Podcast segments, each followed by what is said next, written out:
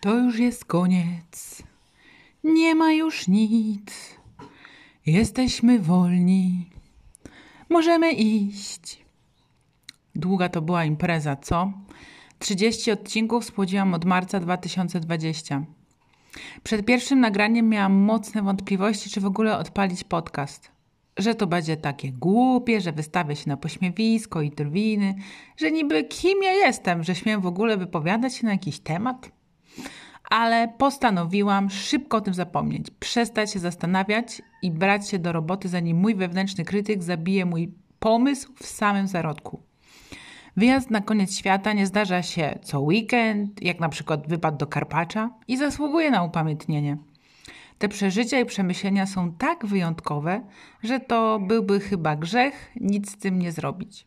Odcinki były nagrywane w warunkach kuchenno-pokojowych, nawet w szafie. Teksty wielokrotnie pisane na kolanie. W przerwie w pracy, na stacji, w pociągu. Jakość dźwięku zostawia dużo do życzenia. Treści mają wiele błędów. Przejęzyczałam się średnio co drugie zdanie. Pewnie można byłoby to zrobić lepiej. I zgadzam się, że oczywiście tak, ale wiecie co? W ogóle mi to nie przeszkadza.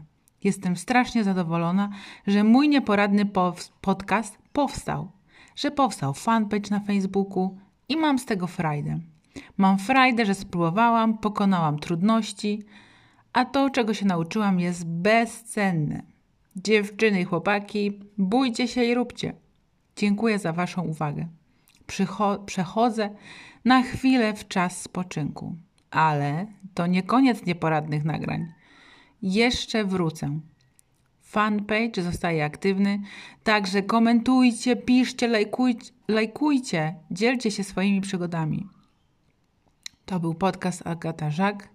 Ściskam mocno, a to jeszcze nie był koniec. To już jest koniec.